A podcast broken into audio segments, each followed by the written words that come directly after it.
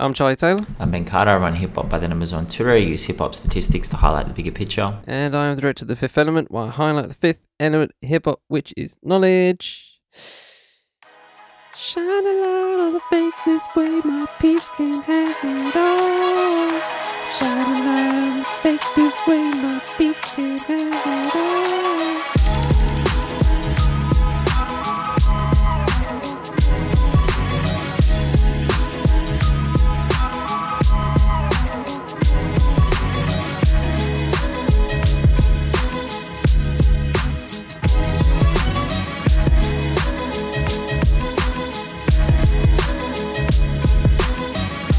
By the way. It's not bad.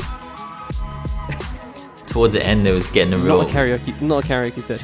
Honestly, I was going to say it a couple more times just because I was trying to like trying to think of a way to frame the title, but I just I was like, fuck it. it just just nah, it's not gonna happen. I'm proud of you. I'm proud of you. Pharrell would be proud of that falsetto. Hi Ben, how's your week been? What have you listened this week? I really only got to two projects this week. Uh, Moles Monday, and it's Yes, gonna be. You. You smashed me. It's gonna be super quick. I didn't have any real time, and plus, I wasn't. I wasn't particularly enamored. Oh, three projects. I wasn't particularly enamored with the uh, the selection that was on offer this week, especially after last week. You know, last week was incredible. This week, I was I was looking through the list, and I was like, hmm, I don't really think there's anything I want to get to. Uh, I got to Moles Monday, uh, Monday Mixtape Volume One, I think it is. That was really solid. It was not what I expected. Really, uh, really agile lyricism and just all over the place. This record, you know, there's bangers on here. There are thoughtful tracks. There are emotional tracks. There are breakdowns, slow burns. It was definitely better than I anticipated. Uh, more varied listen than I anticipated. Then we had the new album from Röyksopp. That was trash. Röyksopp, not a rapper, by the way. The next two acts are not rappers. But Röyksopp's a legendary uh, electronic group, and that was really bad. I don't understand these groups. Like Anathema did the, the kind of the same thing. Anathema is more rock, but they just go towards this like really boring, bland pop middle ground, and Röyksopp did it on here. Is is not you can miss that. And then we had an album from Hot Chip. Uh, I forget what it's called. It looked like an EP. It had like seven. I didn't write anything down. I've been I've been all over the place this week. I'm not in my obviously in my uh, in my in my room. I'm in I'm in another location this week. Uh, yeah, it's good. The Hot Chip record, it's good. It's continuing this dance revival. But to be fair, uh, I'm not gonna I'm not gonna pin that on Hot Chip because they've literally been doing this since like 2005. So you know this is just their vibe. It's just their energy. But yeah, it was a bit, it was a touch disappointing. I didn't get the kind of delicate lyricism and delicate emotional vulnerability that I normally get from Alexis Taylor, the lead singer. Uh, sometimes he does go on these powerful motivational trips, and they're not always for me. They're not always for me. And I did actually listen to the H album. H. H, H, H. Somebody had to. Full, full of bangers, full of straight up bangers. It's just banger central. It's banger left, banger to the right, bangers in the middle, bangers up, bangers everywhere I looked. I saw another banger. So take Name, from that. name three tracks. I can't name three tracks, but banger one, banger two, banger two point three. All right, yeah. That was me, Charlie. What about yourself? So I'm sure you got to the H album. Fucking rumbled. fucks. uh, uh, yeah, I got some. Good, actually, I got some decent, uh, decent stuff. Um, uh, so it started off vacation, uh, with the next instead of an O. Uh, East River Drive. Um, really, really interesting. Kind of just like R and B kind of uh production. Uh, but he's rapping over most of it. Um, I really enjoyed it. I really enjoyed this record. I think um, he's got some really good stuff going on. I think he's got really good style to himself, uh, to his artistry. Um, I don't know how I found him. Just one of those that just came across, and I was, you know, fuck it, follow it. Um, and yeah, no, it's just really good stuff. Um, I love the interludes. They just really, uh, they just have this. They break up. They break break up the now album uh, very nicely. Even though you know it's just under forty minutes, so you know it's not really like there's any particular need to break it up in that sense. Um, but regardless of that, they are they are um fine. Uh, a couple of bonus tracks as well. Well, a bonus track it says there in brackets. But um, when when it gets to the past, I think when it gets passing in and loose, like Hagen does uh, the title track yesterday. Uh, just really good stuff. Um, really good bars, and um, yeah, just really, really chilled. Um, definitely one for the long list of uh, on the album list. Uh, India Shawn. Uh, before we go brackets deeper, um, technically a, deluxe deluxe album. Um, this is um a kind of a deluxe edition of her before we go, um, just without the brackets deeper. Um, but she's actually done it in a very interesting way where um, while she has, uh, I think the initial album was like seven tracks. Uh, yeah, seven tracks. So you know, kind of, kind of an, kind of not an album, you know, but uh, you know, you know, we can battle about that. You know, twenty six minutes, seven tracks on the on the initial. Um, but this one is uh, fourteen tracks, fifty one minutes, much better. Um, and you know, you have uh, good features here. Uh, Blxst on Not Too Deep was actually f- uh, fine for me personally. Um, usually I'm not really into him. Uh, Anderson 6LACK. moving on. Yeah, shout out to 6LACK. Uh, Cory Henry on Patience. Uh, Unknown Mortal Orchestra on Too Sweet. Ooh, nice. Um, it's just she's got really she's got really just nice uh style, really nice personal R and B uh style.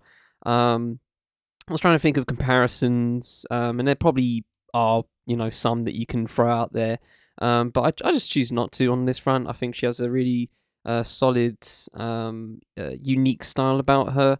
Uh, really good songwriting. Really just love the production. Really nice. Really wavy. Uh, and yeah, just really, re- real nice bump in the whip kind of tr- uh, kind of album as well. I feel. Um, so yeah, ni- interesting deluxe edition. She also actually um uh broke the album down um and changed the track listing in some way. So it's not like one to seven and then just some tracks added on like most people do with their deluxe albums.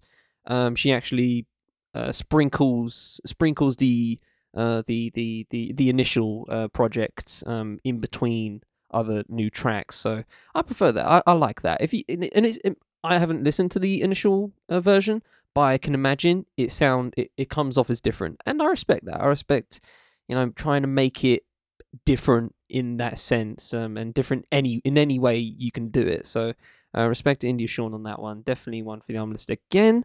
Um, and lastly, Larry June, Spaceships on the Blade. Um, I haven't listened to uh, Larry June album until now. Hmm. Um, I've seen him.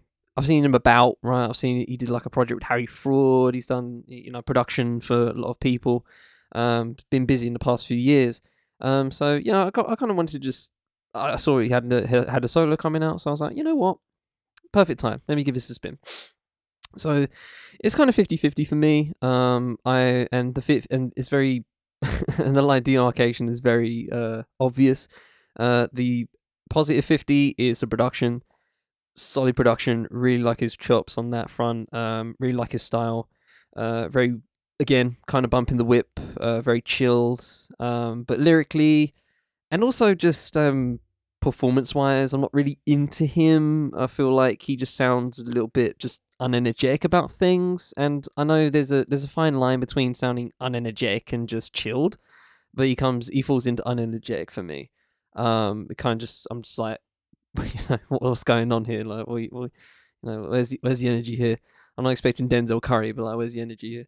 Um so yeah you know solid features um actually he actually gave me Curren$y vibes initially and, and then Curren$y came up i was like oh well there you, there you go um obvious there um and judging by the album covers um you know and and obviously lyrics themselves a lot of uh uh car uh uh, car talk. Uh, good features. 2 Chainz on Steel Booming's car- Calm. Uh, Curren$y on five uh, 5.0 Calm. Uh, Syd as well. Duckworth. Some good some good features. Um, but I just felt uh, he just kind of I don't know. I just I, just, I wasn't really into his uh, style of rapping. I guess uh, it's just not my not my cup of tea. But the production definitely is. So uh, if he's producing any albums, I might just give it a spin, depending on who's on the other side of the mic. And with that said, we hop into our retrospective that Ben's going to carry to heaven and back. We're talking about uh, Shabazz Palaces, um, Seattle-based uh, duo, and um, yeah, this is, this is the first time I, I requested this um, because I knew Ben was into Shabazz Palaces before. He's mentioned them before. Um, and I just um, and you think as a Diggable Planets fan, I would be uh, writing this and uh, already have spun this as soon as it came out or whatever. But um, no, I just it just never came to me. Um, just never, just never really got told to listen to it. Apart from Ben liking Shabazz Palaces and mentioning it a couple of times over the past few years. Um, but yeah, I feel like this was a good time to just get into it and see what happens. Um, I knew it was going to be esoteric, and uh, yeah, that fit the bill, and then some. Uh, so yeah, Ben, what have you got for us on this one? Yeah, well, Shabazz Palaces is of course an extension on our classic episode. I actually listened back to that episode in Diggable Planets, and I enjoyed it a lot. I learned a lot from it. Um, yeah, I mean, Ishmael Butler was Butterfly in Diggable Planets, but when that group had run its course in the late 1990s, Butler retreated. He actually spent time studying film at New York University. He began working on solo material, and in a really weird coincidence, he would pop up at the end of the video for Luchini by Camp Lo, the group we spoke about last week. He actually appears as a feature on the B side of that record, Swing, which was released in 1996. Now, when he said he spoke to Passion of the Weiss uh, about this connection, and they met. This is this is weird. He said when I first heard Camp Lo, it was on Cooley High, so everyone was saying, "Oh, there's this guy. He sounds kind of like you." I remember going to the record store, listening to it, being like, "Oh, okay, yeah, he's got his own thing." I was driving down to see my dad in Virginia, and when you're driving up and down the East Coast, there's all those Maryland houses. So I pull into one of those, and his van pulls up behind me to get gas, and it's them, Suede and Cheeba. They jump out of the van, and I was driving my drop top Beamer, and they're like, yo, yo. And that was the first time we met. Ever since then, we've become really cool. So I kind of like that. And, and the thing is that during this period, Ishmael Butler was off the map, off the radar, off the grid. Like he was barely doing any features, like five or six, a handful of features in the next five years. Now, a KEXP podcast, I'll link it. Um, stated that uh, music was being made in silence by Ishmael Butler at this time, and it seems like his next decade was one that was kind of hampered by challenge and difficult life experiences. Uh, Passion of the Weiss stated that his exile wouldn't come to an end until 2003, but during this period, he did record a fully fledged solo album, which was allegedly shelved by a label. Uh, in an interview with Todd E. Jones, Butler said, I did a couple of different albums for different labels and they didn't work out. The albums never came out, music and everything continued, but the business part of it slowed and fucked me up. It's really not that simple to release them.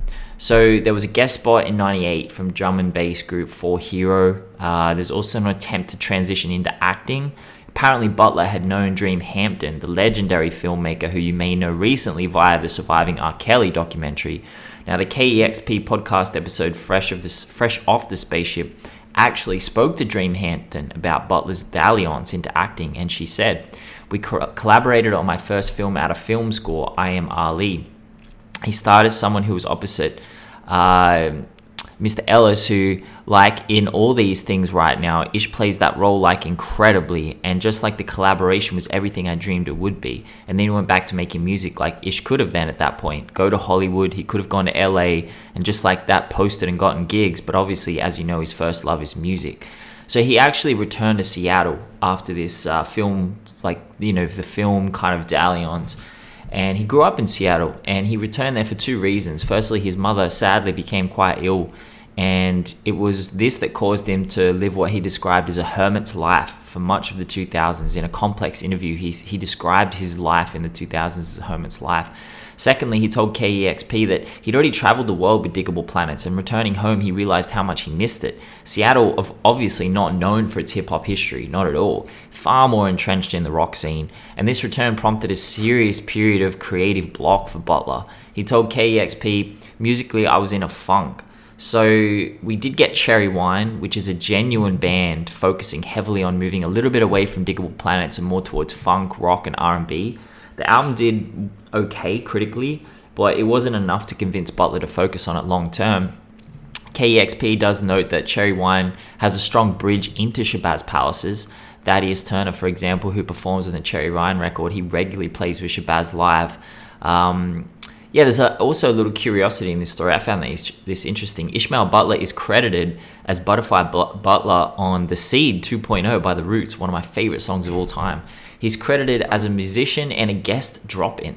I, I didn't know that, you know. He also uh, worked with Jeff Beck during this period. Now, the beautiful part of this story is the introduction of his partner, Tendai Maraire. Maraire? Maraire. Now, when Ish's mother passed away, his friend Tendai encouraged him to keep creating. Here is an interview from Complex in 2014. Ten, Tendai, of course, being a second member of Shabazz Palaces. Uh, Butler said, I got back from Seattle from New York around 2005. My mum passed away and I was disoriented, disenchanted. I felt depressed. I didn't really have any musical aspirations. I was mourning.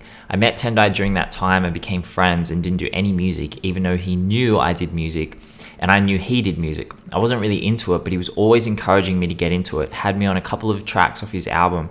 I don't really remember the day or if there was some moment where it all changed, but he just kept saying, You should get back into it. So I always had my equipment and stuff and would be working, but one day I just decided to start putting stuff together.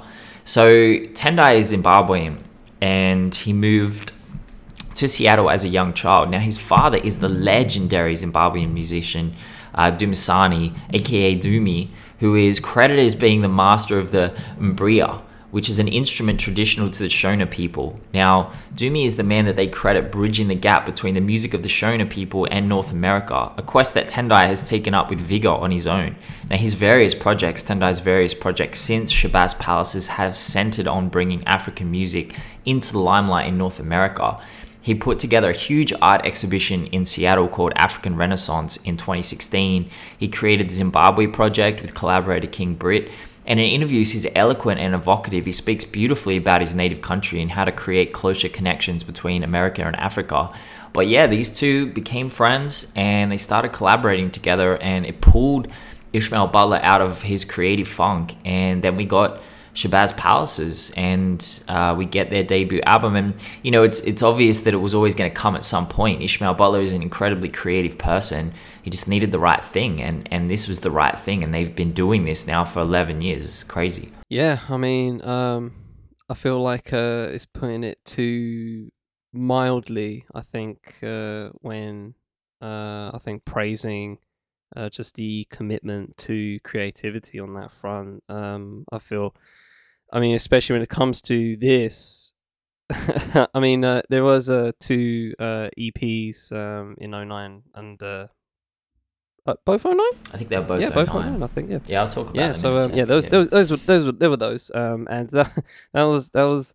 I, I, I messaged Ben. I was just like, I'm just, I'm just I'm uh, there was there came to a point where I was just like I'm just gonna stop trying to get it and just, uh, just vibe, uh, because it's it's so this require this shit requires and just a heads up if any if you're like me and uh, uh went into this week not spinning any Shabazz Palaces, um, you're gonna need to spin this shit at least like two three times to even like remotely get get it.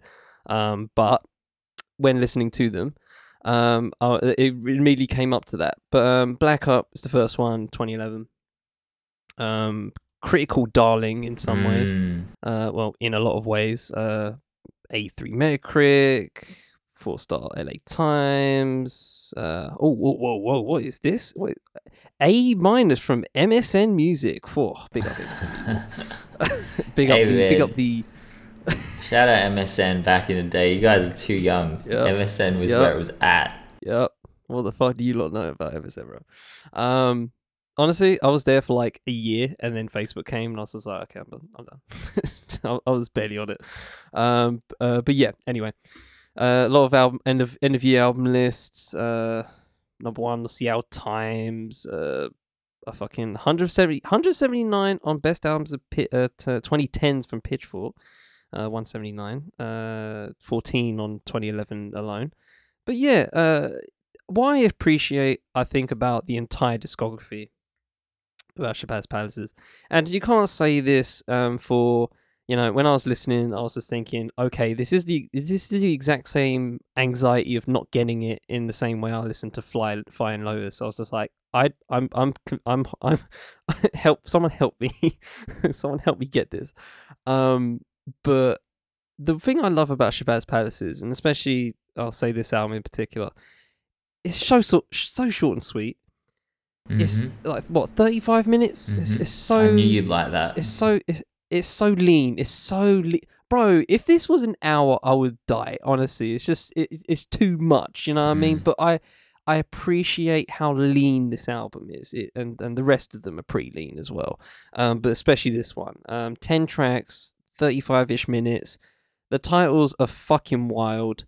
Like a tr- this is a title, okay? An echo from the hosts that Profess in- Infinitum, another title, a treatise dedicated to the avian heiress from the north east Nubis. Brackets, 1000 questions, one answer. And another one here, endeavors for the never. Brackets, the last time we spoke, you said you were not here. I saw you though. I love that one.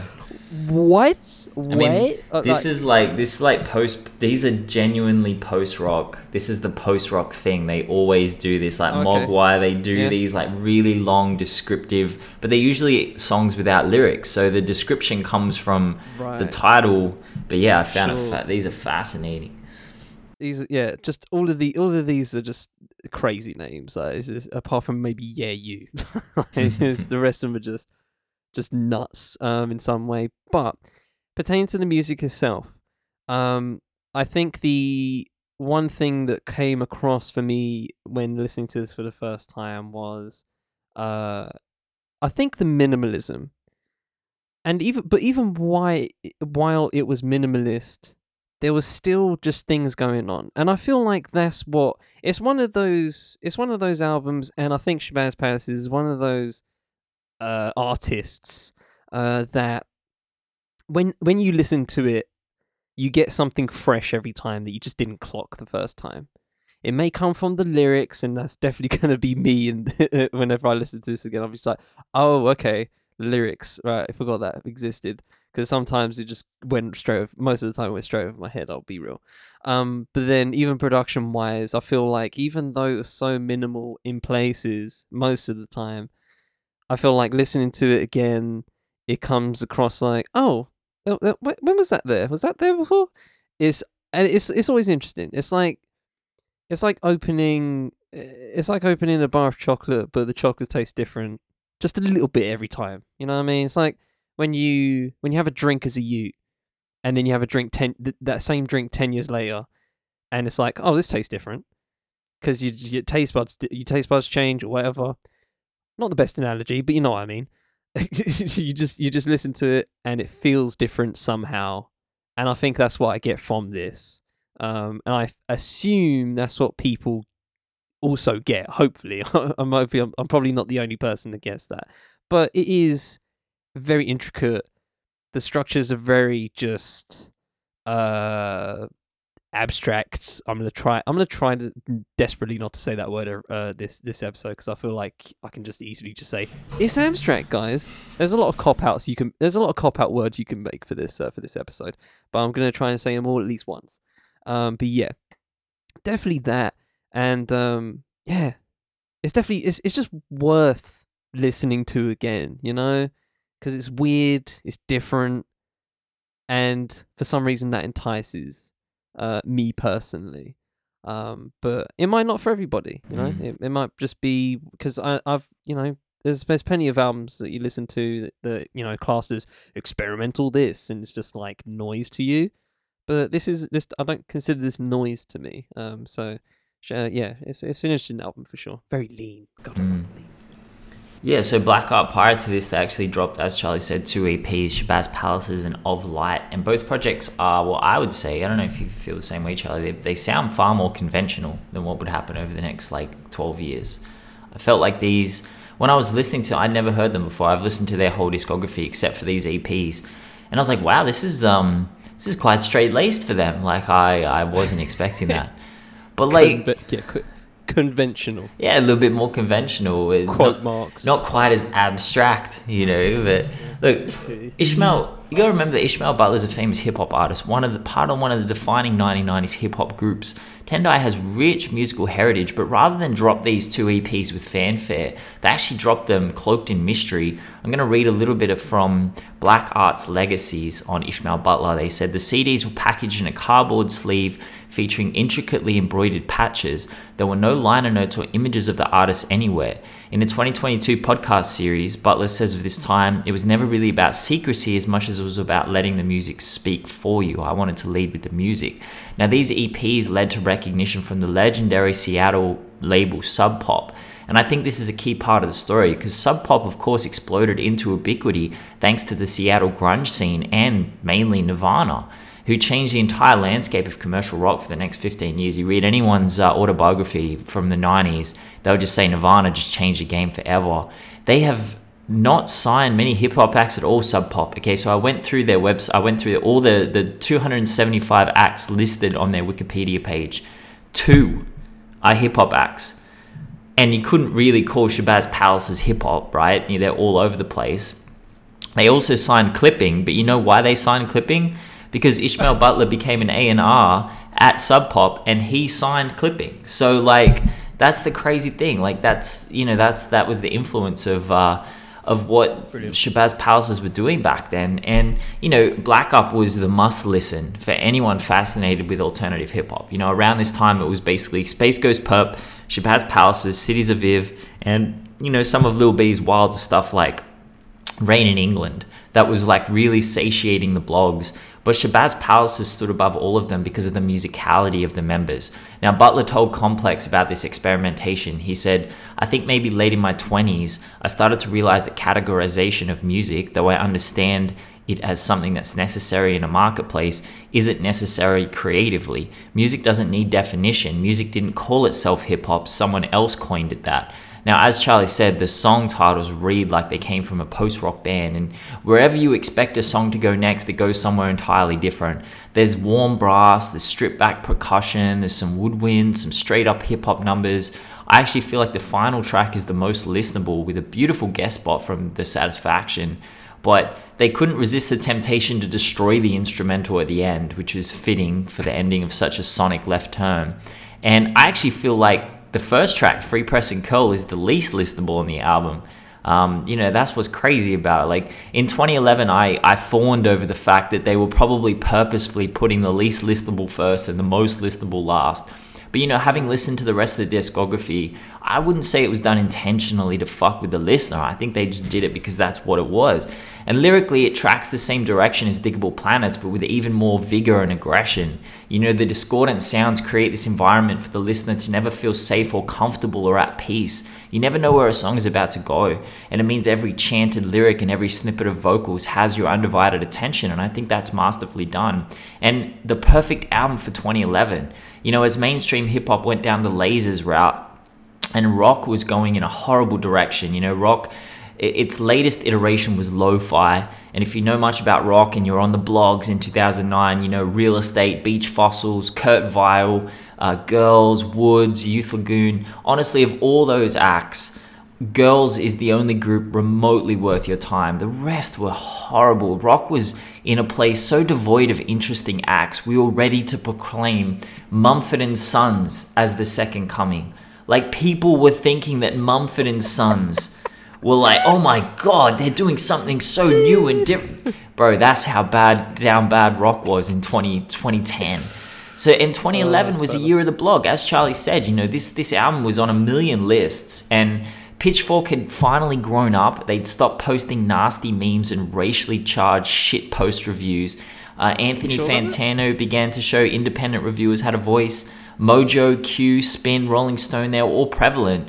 It was an oversaturation of subjective opinion, and Shabazz Palaces kind of revitalized three genres without consciously doing so, which is, of course, the coolest thing ever and was reported on by every blog in the land to be the greatest thing since, I don't know, sourdough rye sliced bread. Like, you know, it was it was cool for hipsters back then, and, and Black Up was just yeah, it's my my youth, man. I was 23 when that came out. I remember it so well. Beautiful album. Fair play. Um, alright, next one is uh, l- l- le- Leze Les Les Majesty. Lay Majesty, I would assume. Lay Majesty. Uh, okay. No. S- one of us knows French. Um, but yeah. we Uh, Lay Majesty. The only French, the only. French I uh, I know je ne parle français, and when I went to France, they don't expect they don't accept that. I'm like je ne parle pas français, and they're like. I'm like, no, I, I just told you I don't speak French. They yeah, they don't like it when you don't speak French. Only one, only one I know is uh, Voulez-vous aimer Voulez-vous aimer avec quoi? C'est quoi? Uh, yeah, man. If you know, you know. If you know, you know. If you know, yeah, you. yeah. If you know, if you know, you fucking know. Um, First of all, extremely sad there was no uh, rating from MSN Music on this one. Oh no. Absolutely. MSN went defunct in the in the interim. so heartbroken. Um, but of all places, Entertainment Weekly like reviews stuff is really? like a few, I saw that. Yeah, it's a, it's a B plus, believe it or not. Um, yeah, so hey man, respect to Entertainment Weekly. I guess I don't know. Yeah. Um, some, someone had a pitch going. They were Yeah. just like, oh yeah, that's someone was just trying to get a pitch in, and yeah, Entertainment Weekly they took it. So, um, but yeah, much more um, much more of a psychedelic, uh, I think, uh, lean towards this one. I'm not. I, I like the. I like the breaking up. It's, it has on the, on the Wikipedia. It has it broken up into suites, um, which is interesting. And I was trying to like follow it within the suites, and I feel like that um benefited me more while listening to it because it just gave me some.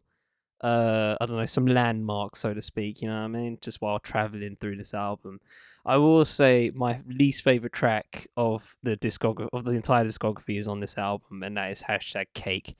Um, you don't like cake. I, I just uh, it, it's just it's just a it's just the way he's saying it, and I don't mind. I mean, the production kind of just fluctuates like four times throughout the whole track, so I can't really say the production's bad or anything. But there's just one in particular motif that he does within the track that just eat cake. Just, I just, I just, uh, I don't know, just doesn't sit with me the right way. It's not like trash or anything. It's just, it just doesn't sit with me.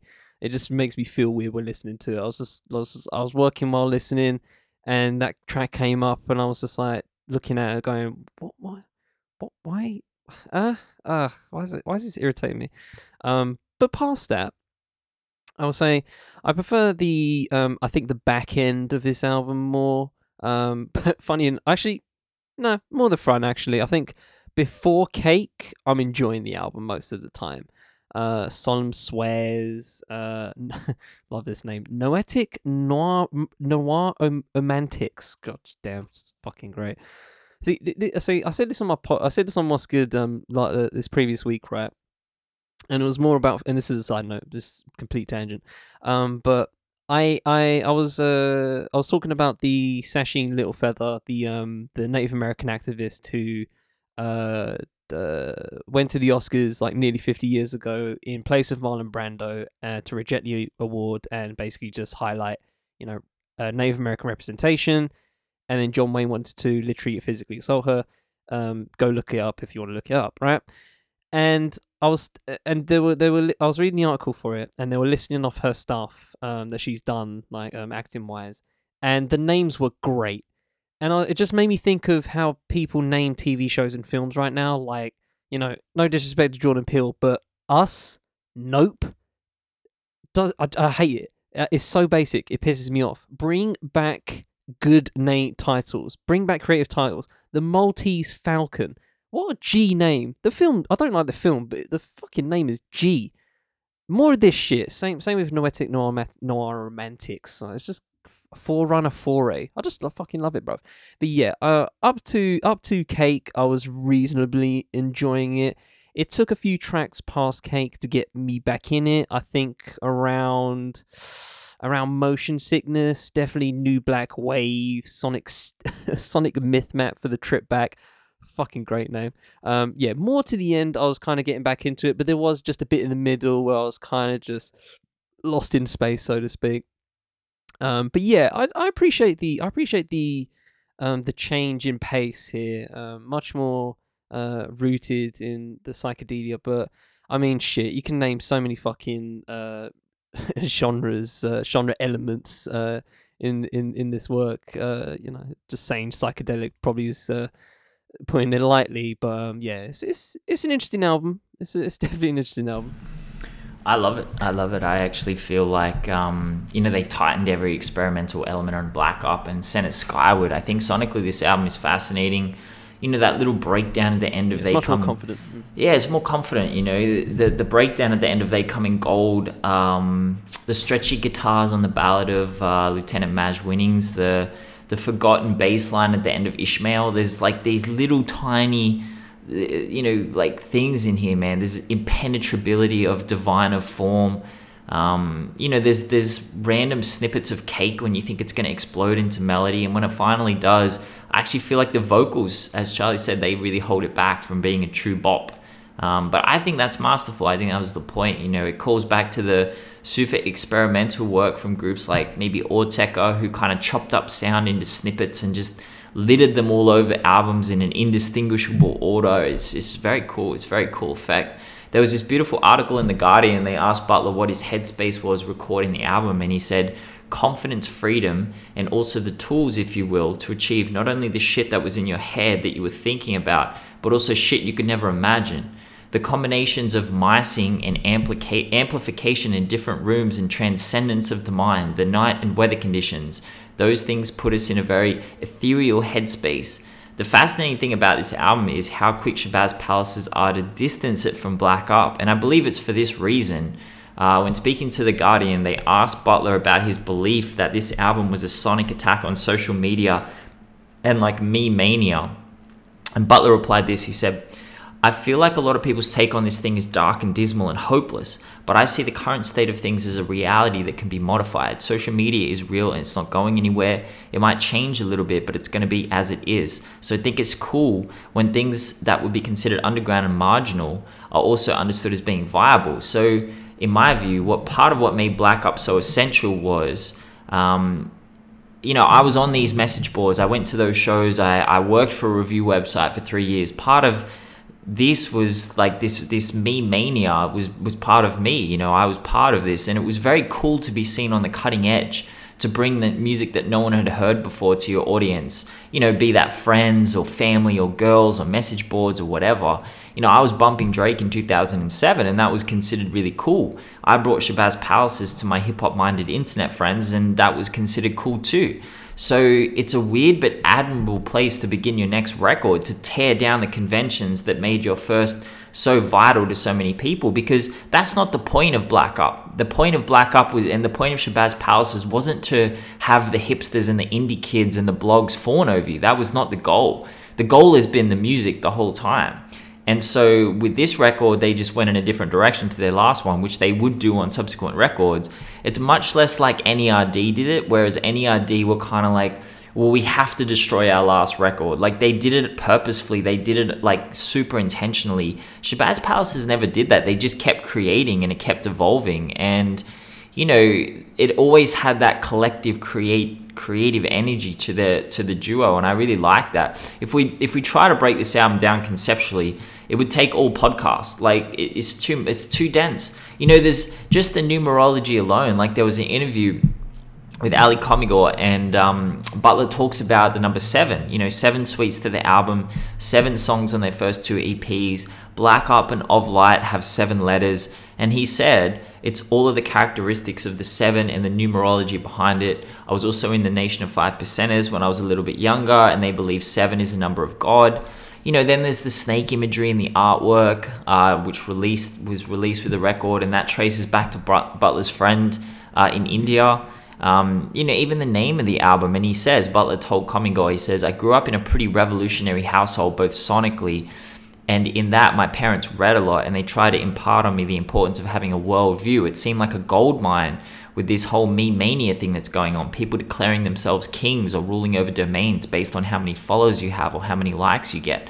I just felt like this album could be a sonic attack on all of that. And look, the lyrical content is impenetrable, but you know, if you're armed with that quote, you can unlock a lot of it. I did a little bit of a breakdown, but I'm not going to go into it because it's just dense, man. It's just super dense. Like, I've literally one, two, three. I've I've broken down five bars, and I've written two paragraphs on just five bars from the first song.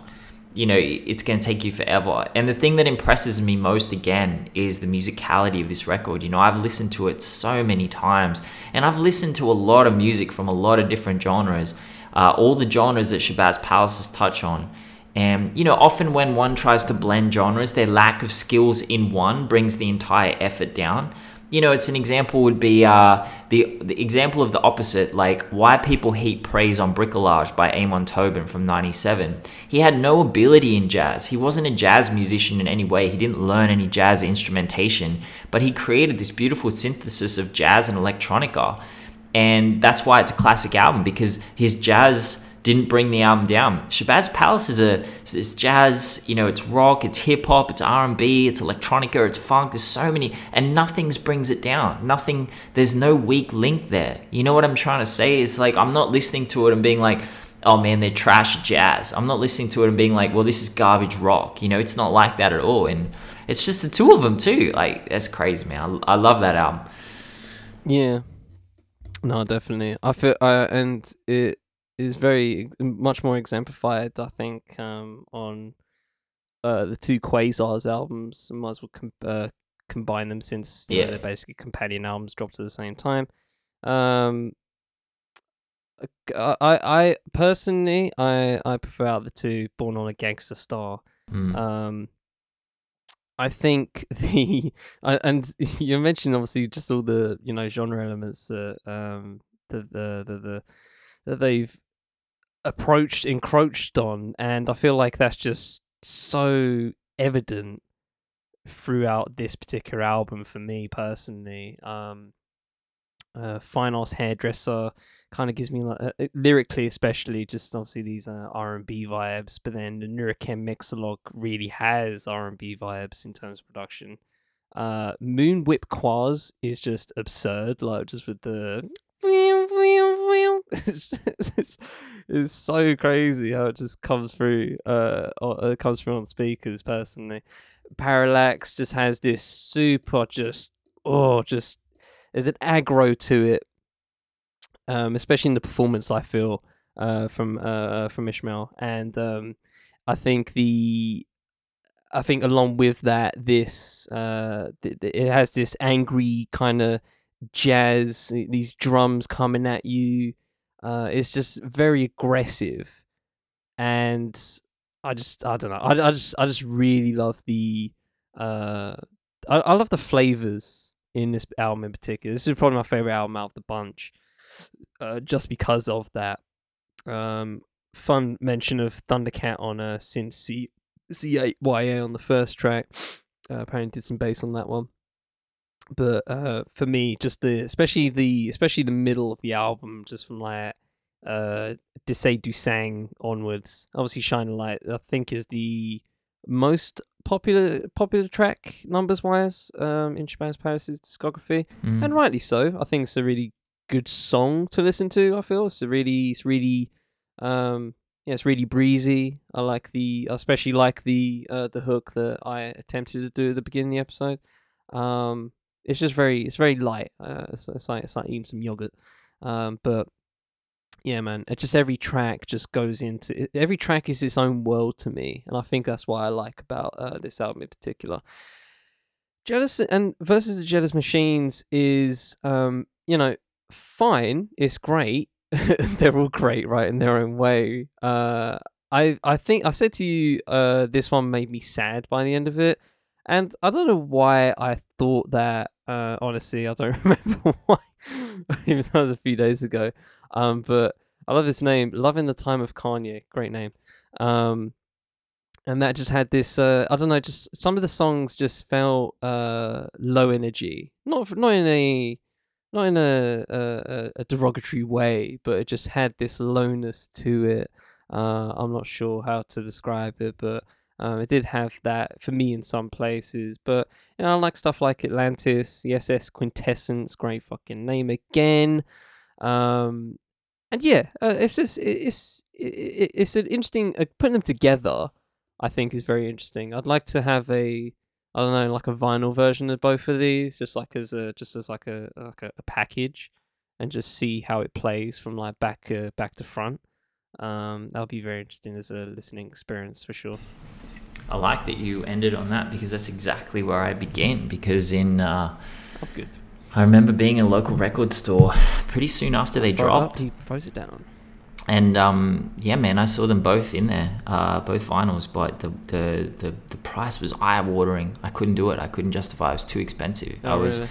I was close to buying them, but I, I had to eat that Let's week. on Discogs. Let's see what it's going yeah, for. go check him on Discogs. But like Yeah, you know, look, set him up. uh, like all good acts, I mean, if you're going to be considered a legend, you have to drop two albums on one day. Like Nelly did it, and that solidified his legendary status.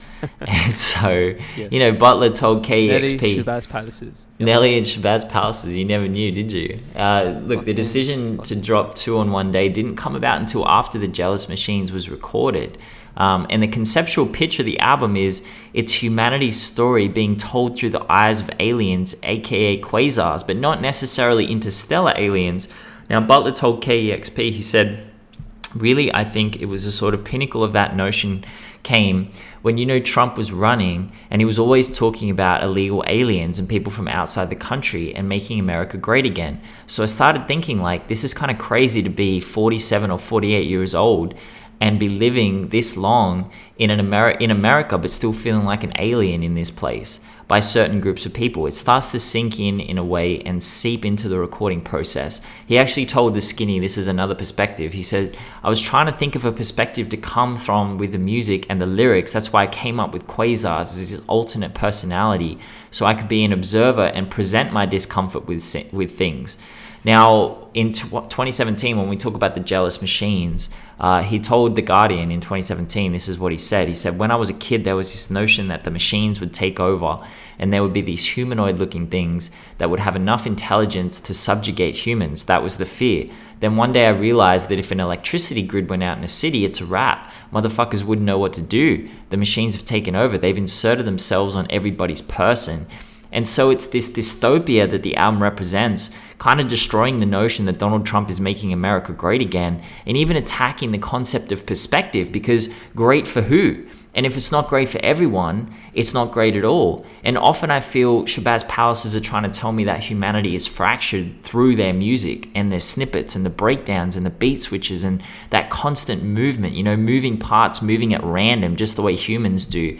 And what I think these albums showed to me is they're describing reality and why we feel so ill at ease that we need things like social media. And on this record, they attack drug consumption as well, you know, and we need it because we want to exist as a, as a connected community, but our own nature tears us apart. And I really do feel like that's the kind of message he was trying to put across here.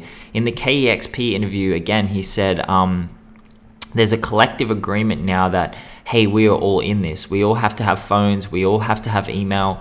We all have to have cable. But do we? You know what i mean? So you know i find that really fascinating. I really do. I read quite a lot of sources saying that this was a more listenable outing for the duo.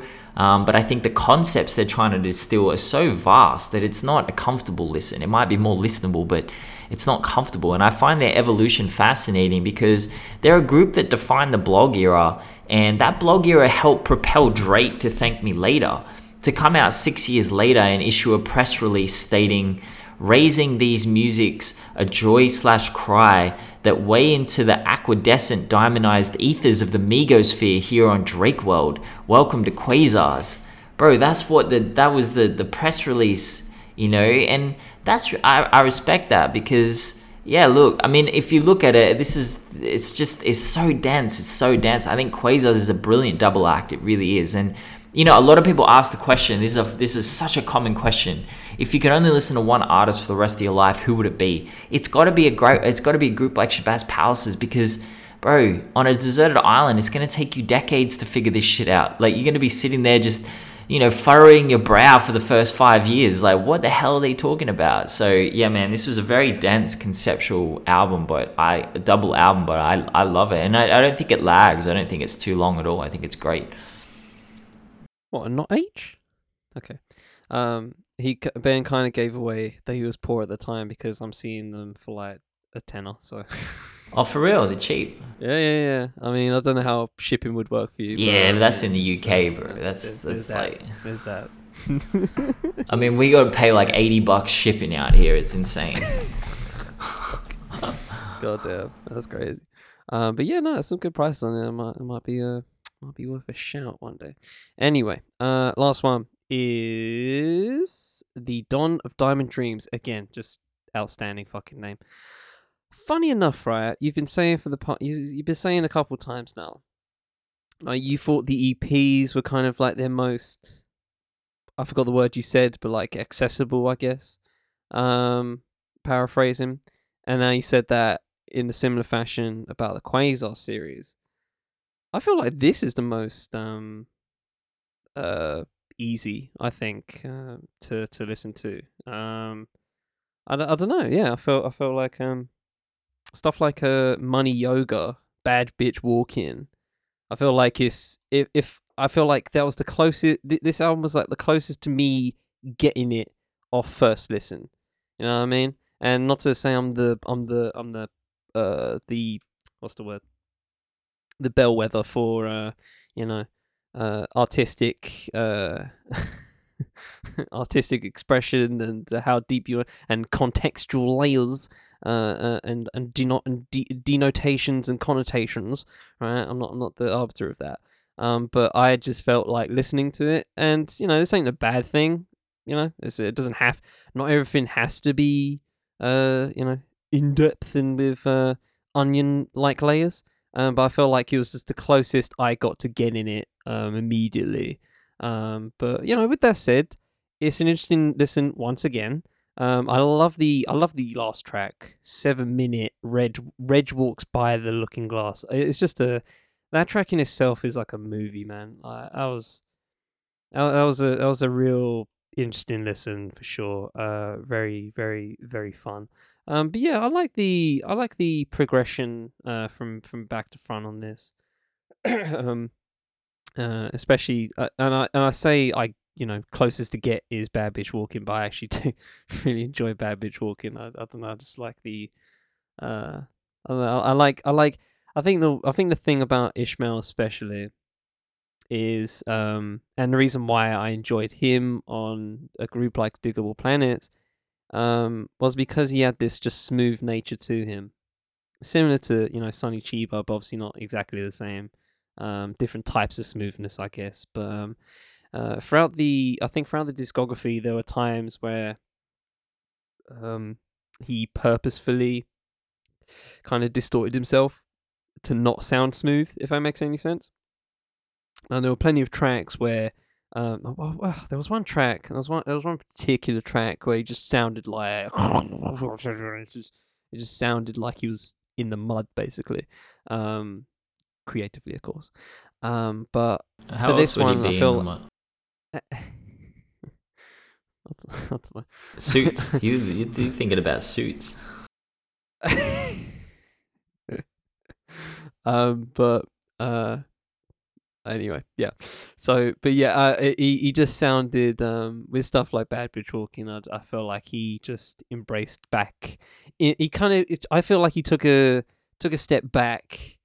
Um, in terms of performance, I won't say overall, but just in terms of performance, he took a step back to more, uh, to more malleable uh ways of um of, of giving himself as a, as a performer which i appreciate um as someone that was struggling so fucking hard throughout this week to try and get everything.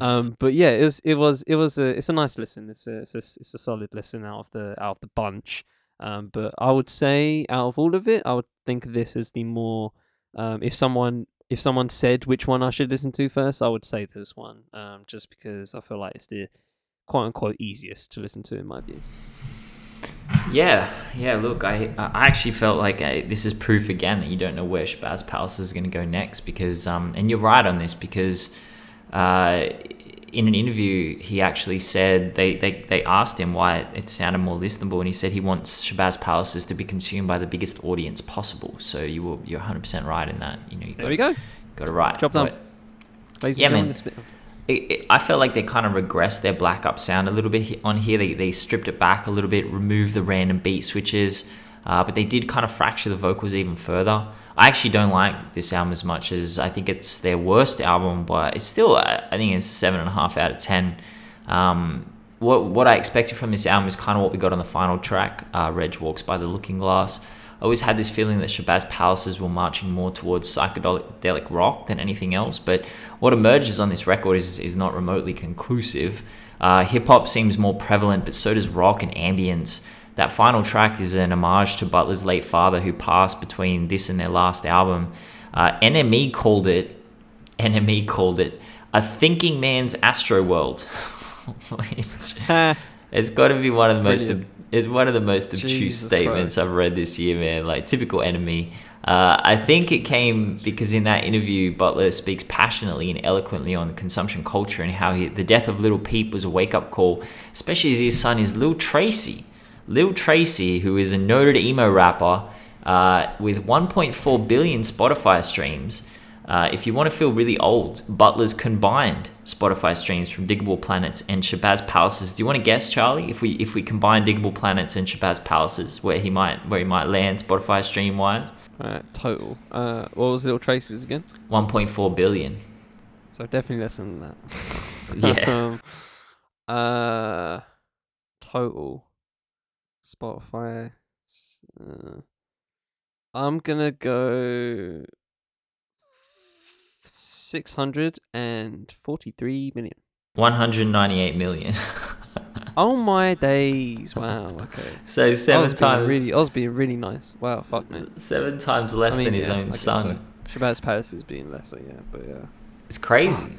Yeah, most of it comes from Planets albums. Yeah, where was I coming from? Six. Dig- Diggable Planets was about 150 and um, Shabazz was about 45, 46. Yeah, man, like, so missing out.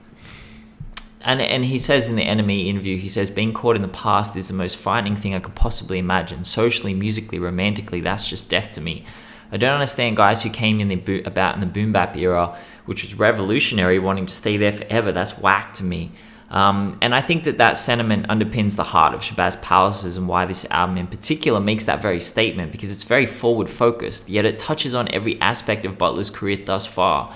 It's getting more and more listenable, um, and I think that that's a good thing because you know we saw what NERD did in the middle of their career, where they just destroyed their entire career and sound for no reason other than to just to destroy it. And there's a lot of groups that do that. It, it's not an uncommon thing. It's it's seen to be a very cool thing. It's seen to be a very it's a very punk thing. It's a very like early mid 80s rock thing to do to just completely destroy as soon as you get any kind of viability or any kind of cool uh, commercial relevance just to destroy it. And Shabazz Palaces didn't do that. And you know I'm very curious to see how you feel about their career as a whole because I'm finding it hard to sum it up. I mean obviously it's not over yet but I'm finding it hard to find a through line really. I mean, uh, considering that um his his entire fucking uh uh I mean, obviously Spotify listens and everything, but the fact that he's one tenth of his fucking son's total, one seventh just- one seventh one seventh, sorry, yeah is absolutely fucking absurd. Like, it doesn't, that, does, that just doesn't, that beggars belief. Um, uh, oh, okay. Um, sum it up, Charlie. Um, it's tough luck, one Charlie. Um, I I think obviously you mentioned the um you know blog era and stuff like that. Um, I I in my personal summation, I wouldn't uh put much credence on. I wouldn't put that first thing mentioned.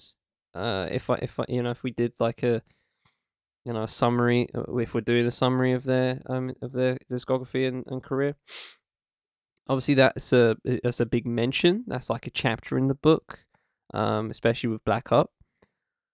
But I think overall, I see Shabazz Palaces as a uh, an an artistic exploration that I think in time will be appreciated more Mm. just because there's there's I mean it can't I I I can't imagine people uh just hopping off Shabazz Palaces. If you listen to if you listen to music like this where it's so out of the realm of what you listen to in the mainstream um or even in the underground. This is so alternative. Um it just if you if you if you're into this you're to be into this for the rest of your life and that that that that's only to grow right it's not going to explode anytime soon. Maybe if somebody puts it on like a tv show or whatever and people are like whoa what is this shit?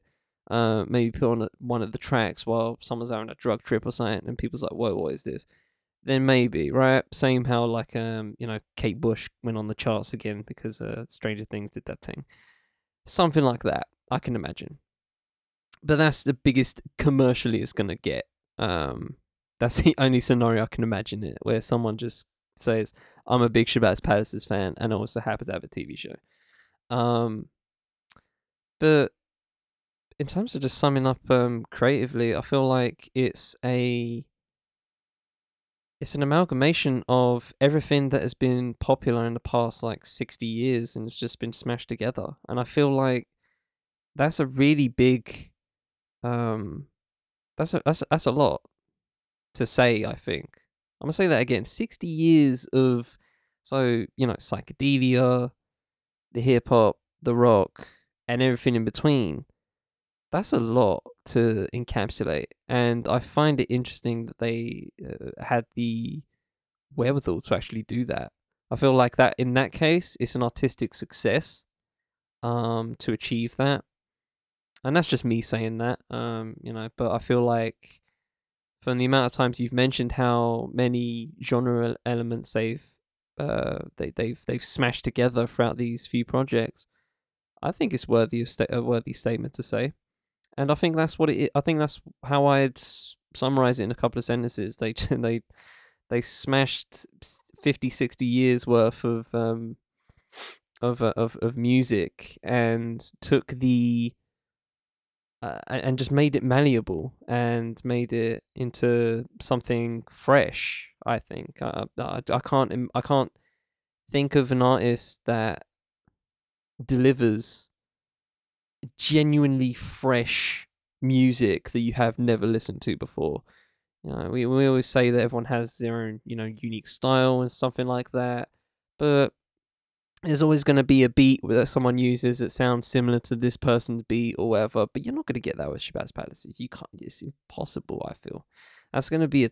I mean, if in you know, there's probably people that can that will rise to that challenge, and because they're so fucking indie, they're like, oh, actually, I found this uh, post rock group from uh, uh, you know from this, and here they have something similar to this. Fine, sure, go for it, fill your boots. But I feel for most people, this is just a just a whole different food that no that you've never eaten before, and um, I I'm I personally I appreciate the fact that I um that it's actually listenable to me because I was very afraid that I wouldn't enjoy it. Um, but I actually did for the for the most part. For like ninety five percent of the time, I actually enjoyed listening to it. Um, like I said, it's a replayable discography, and you're gonna get something different every time. There's gonna be something that you didn't clock at first. And it's similar to what you said. If you're on a desert island, it's a good shout to pick because of that, because it's so fresh and because it's so layered. You're gonna get something you're gonna get something new every time. And you know, that isn't that that's good art, bro. that's in general, that's just good art. Um, you know, I, I like my Fridays, you know. I like me watching I like watching some Friday. I like watching some Bourne trilogy. And that's all good in itself. But sometimes you wanna spin uh, you, you want to spin a fucking um, what's what's Boss Man's name? That a Russian dude. Ah, I forgot his name, but um, uh, like like Solaris, so a film like that. You know, you just want to you just want to spin something really abstract and really just full of stuff that you can't get first time. And yeah, man, he just fills that bracket and then some for definitely. No, I agree. I agree. I think um, you know, one of the things that I, one of the reasons I did love being part of the blogosphere in the early 2010s was discovering people like Shabazz Palaces, duos like, you know, that, that had never been done before, music that I'd never heard before. You know, the first time I discovered Frank Zappa, I went crazy. You know, when I discovered No Wave or Avant Garde or all these these weird Venetian snares, like all these really weird acts. And Shabazz Palaces is 100% part of that. You know, is very few more abstract groups or sounds that I've ever heard.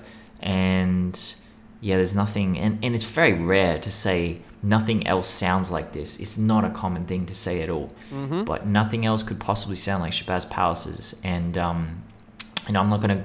I'm not going to label them a hip hop act because they don't particularly want to be labeled that. They don't want to be labeled anything. It's just great music that defies categorization and in an era where categorization is essential, uh, you know, it's a very oh, brave yeah. choice. So you got to shout them out for that. It's, it's incredible. I, I found a, I didn't learn as much as I expected to learn in this episode. I thought what I what my takeaway is I thought I was gonna get more of a lyrical understanding of Shabazz Palaces, and I did.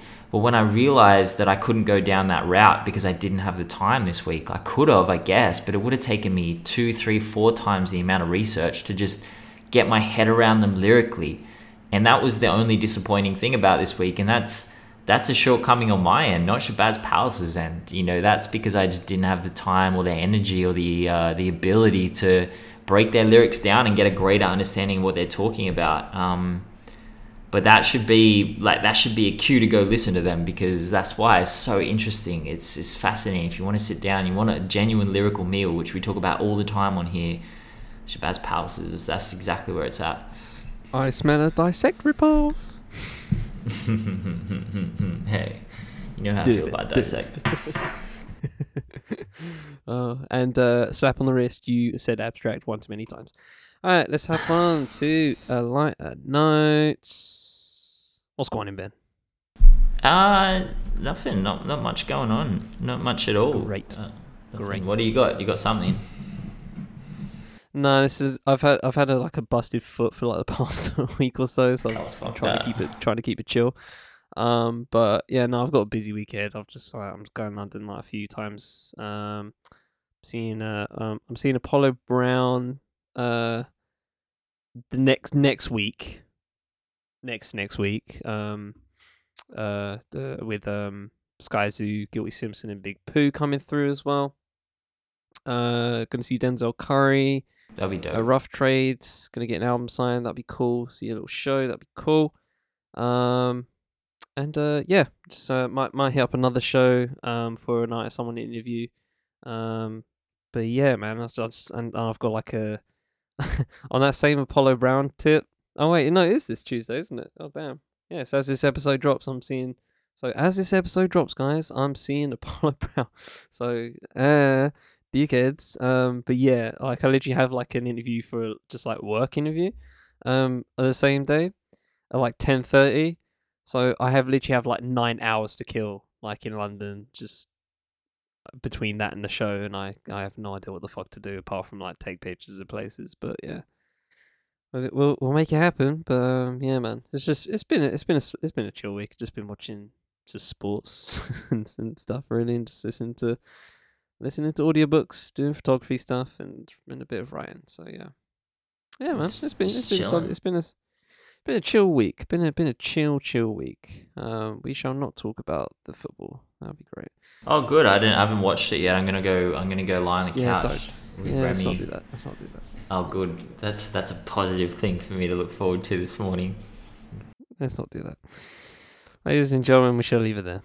From the Fifth Element Podcast Network, this has been Digging in Digits. Hope you've enjoyed this episode. I have been Charlie Taylor, Fifth Element. Oh, I was so close to getting it up, but it's not gonna load in time. It's alright. Say your I'm- fucking name, bruv. I've been Ben Hip Hop Numbers. Hope you'll have a good week. We should always try to do the same. A very Ben episode next week. How? oh, I don't know if it is a. Ben episode at all. I don't think it's. It's it, it's a it's a Ben I episode chose whether you like it or not. I It's a Ben chose it. whether That doesn't like mean it's gonna be. That doesn't mean I'm. It's- it's- I'm happy about it, Charlie. I chose it. It doesn't mean I'm happy about it. It's a bad episode, and you're gonna and you're gonna take that. It's a work episode. like We're doing not, next week's Ben episode for work. This is a work obligation. Charlie's been dragged into my work obligation. For, better or for better or worse, this is a bad episode. I'm not looking forward to it. But until the next time, take it easy. Ladies and gentlemen. All right, peace.